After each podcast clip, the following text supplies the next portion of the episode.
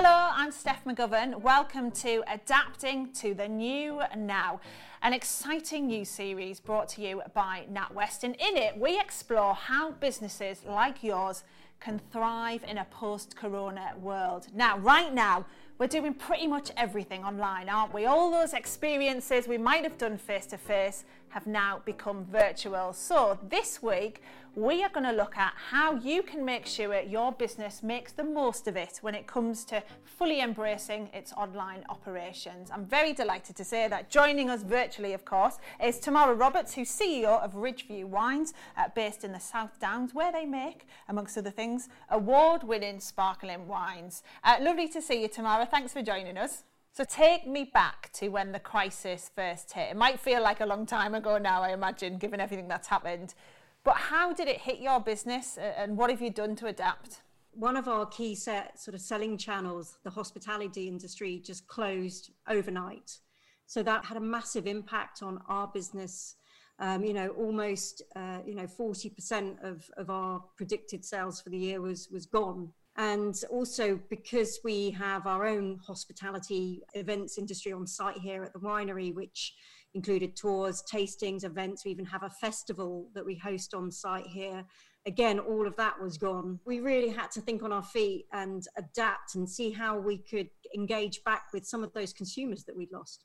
And you did that by focusing more online. Absolutely, yeah. So we did have online sales. We we had the channel open, but we hadn't really spent a lot of time and effort pushing sales through there. So it was yeah, that was the time to really work on those online sales, get wine into the hands of our consumers, free delivery, single bottles, working with other producers locally as well, gin producers. So we could send out packaged up cocktail ingredients, etc. Mm. So we were just trying to be as creative as we could to keep our offer fresh for the consumers. That's interesting that you approached other businesses and then started working with them to so that you could offer a selection of products. I mean, how easy was it to do that?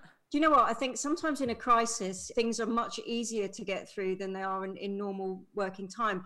People, everyone is just looking for the opportunity to do something different, and we're all facing the same problem, really. So it's very much a united front, and that elements potentially of, I suppose, competitiveness or whatever tends to disappear. You all want to support and you all will benefit from it. And I think so, actually, sometimes in these sort of crisis situations, those partnerships are, are much easier to get off the ground. Yeah. And what was the reaction like from customers to this? Because I have to say, you know, I am one of those people who suddenly started buying things that I would normally buy in a shop uh, or in a restaurant or whatever now online. Did, did you find that it, that was easy to kind of make that transition for people? Yeah, I mean, we were quite um, astonished about how much the growth of our online um, over the last few months has, has come on. I mean, it's been hundreds of percentages that have gone, you know, on a month by month basis, increasing through the web offering. And what we were quite interested with to see was well, the, was the level of gifting. Gifting was a big chunk of that increase people sending gifts to their friends their families sort of to share together apart as it were over zoom etc um, so you know particularly our, our wines as well being um, sparkling wines they're very giftable. So would you say then that you've been able to adapt to the new now? Yeah i think we're still adapting with a longer term view. It's not looking at this just as a a quick fix for a few months. We're actually looking at now as a longer term strategy for the business. It can be scary though, can't it, thinking about investing at the moment? Because obviously there's staffing to think about, there's the, the cash flow concerns you have at the moment. So, what would you say to people out there who are thinking about increasing their online side of it but are worried about investing at the moment? in times of crisis, in times like this, it really is important to continue that investment, continue getting your voice heard by the consumer and them getting familiar with your brand because it is a little bit survival of the fittest. Those who invest now, I think, are going to come out of it uh, a lot stronger than those who don't because consumers are going to feel you've been on that journey with them. You've got to really think about what you're doing online, though, don't you? You can't just like throw your money at it and hope for the best. No, exactly. I mean, um, you know, any sales strategy has to go through the same process. So uh, even you know if you're switching to online, you have to think very carefully about who your customer is, what your aim is from from selling online, and and how you're going to achieve it. So you can have lots of ideas, but really they all need to be evaluated and also think of them as, as long-term strategy, not just as a short-term fix.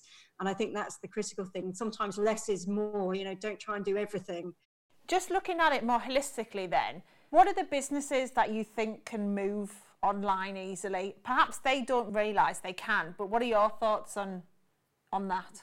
I mean, I think we were able to be very agile with our online offering because we already had the nuts and bolts of our online system up and running. We had the ability for people to buy through the website. So for us to be able to increase that and, and improve on that was relatively straightforward probably if you are starting completely from scratch and you don't have that you know the commerce side on your website you know there's a bit more work to be done but it's like anything you can make it as straightforward or as complicated as you want and you can start really simple a few product lines and then you can build on it. So you don't have to start all big singing and you know all singing and dancing you can start really really small and just build on it. And actually a lot of it's around the storytelling.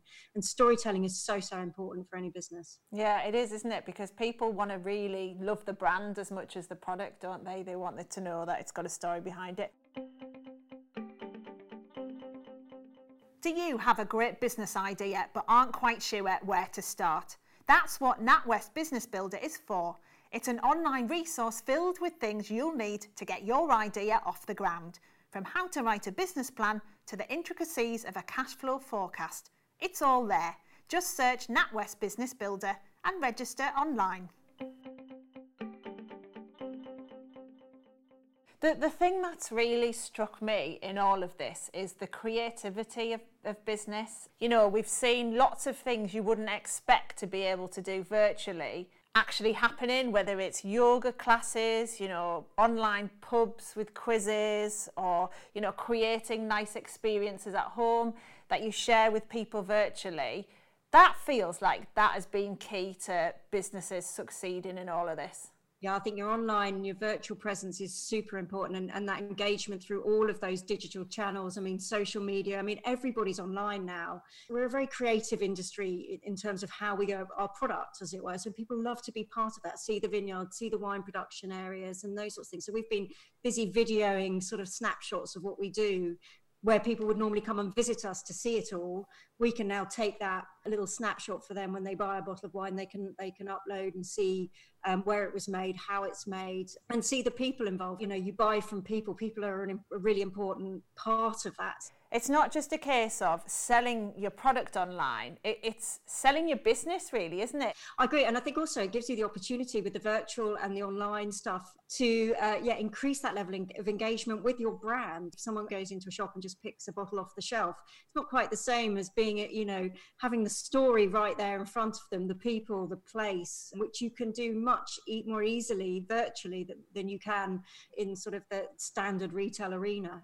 A big thing as well with all of this is people still want experiences that they'd normally have, you know, face to face. We still want to socialize with people, we still want to drink together, but all of that now is happen, happening virtually. It's something we can do online. So there's a real opportunity for businesses to capitalize on this, isn't there? Absolutely. I mean, I think it, it opens up a whole um, new area for, for all businesses, actually, the, the whole appetite now for everything being online. I mean, it was definitely there before the pandemic, but it's incredibly strong now.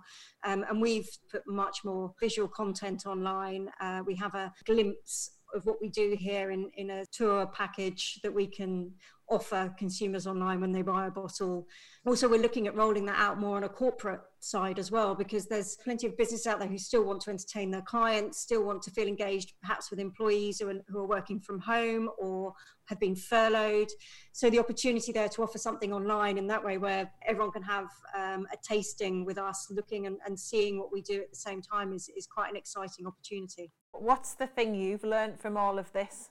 you know what? It's been quite quite an amazing um, journey. I mean, it is the ability to be agile um, and to have uh, the ability to think quickly and have a good a team around you who are going to be creative. You know, from our perspective, though, we had a lot of ideas of, of what we could do.